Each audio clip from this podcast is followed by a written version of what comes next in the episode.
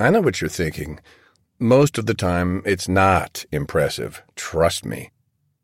Dozens of people move around me on the sidewalks in LA's financial district, all of them on autopilot, plugged into their phones, eyes locked on their screens, half listening to the person on the other end, sleepwalking as they head for their jobs or their first hits of caffeine. The stuff inside their heads can barely even be called thoughts, slogans and buzzwords, half remembered songs, the latest domestic cage match with whoever they left at home dramas and gossip involving people they'll never meet in real life, and sex. Lots and lots of sex. Can't believe she tweeted that. Gonna get her ass fired. Meeting at 11:30 lunch at Chaya after. Bastard tell me where to park. That's always my spot. Damn, those are some tits. Wonder how she'd look in high heels and bent over. She woke me up daily. Don't need no Starbucks. I know, right? Like it would kill him to do the dishes once, just once in his life? Not bad, I'd fuck her. Who's got the power, the power to read? Ugh, stuck in my head again. Forty bucks just to get my car to pass an emissions test. Thanks, Obama. OMG, did you see that thing on BuzzFeed? LOL. So that's $378 with electric and shit, shit, shit about $200 in the checking account, and Matthew's got that dentist appointment. Please, God, don't let him need braces. Lakers have got to dump Kobe. If I was coach, I tell you, man, seriously, what are they thinking? That's what I live with, constantly, all around me like audible smog. Most of the time it's just annoying, but today it makes it easy to find my targets. They're fully awake, jangling with adrenaline and anxiety. They stand out, hard and bright, a couple of rhinestones glittering in the usual muck. I cross Fifth Street to the outdoor courtyard where the first guy is waiting at a table, empty Starbucks cup in one hand. I'm supposed to see him.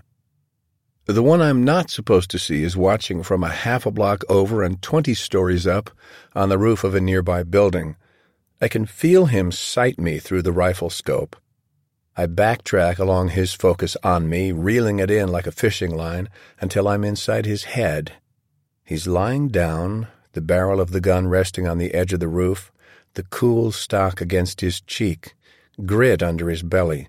His vision is narrowed to one eye looking through crosshairs, scanning over all the people below him. If I push a little deeper, I can even see the wedge he placed in the access door a dozen feet behind him.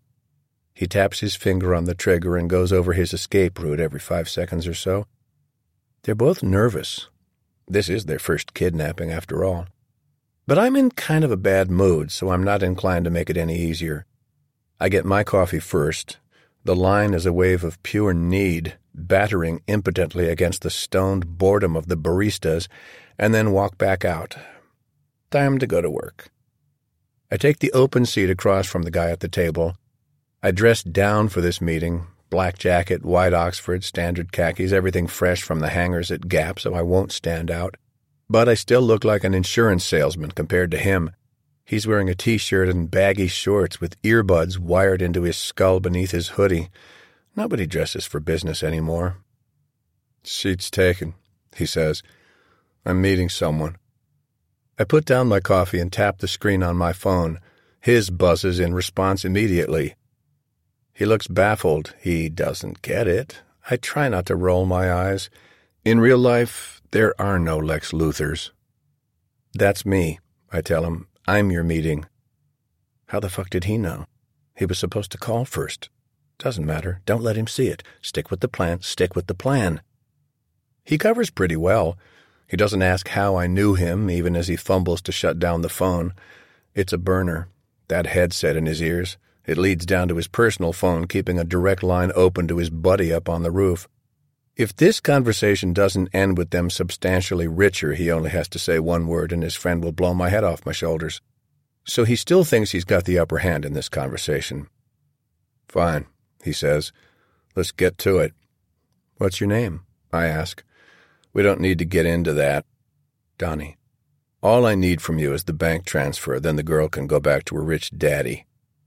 I'm already bored. Donnie here has gotten all his moves from TV and movies.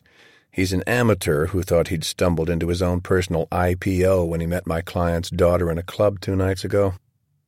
At least I can see why she went with him. He's got catalog model good looks and, from what I've learned, a ready supply of drugs that he sells at all the right places. She probably thought he was no worse than her last two boyfriends.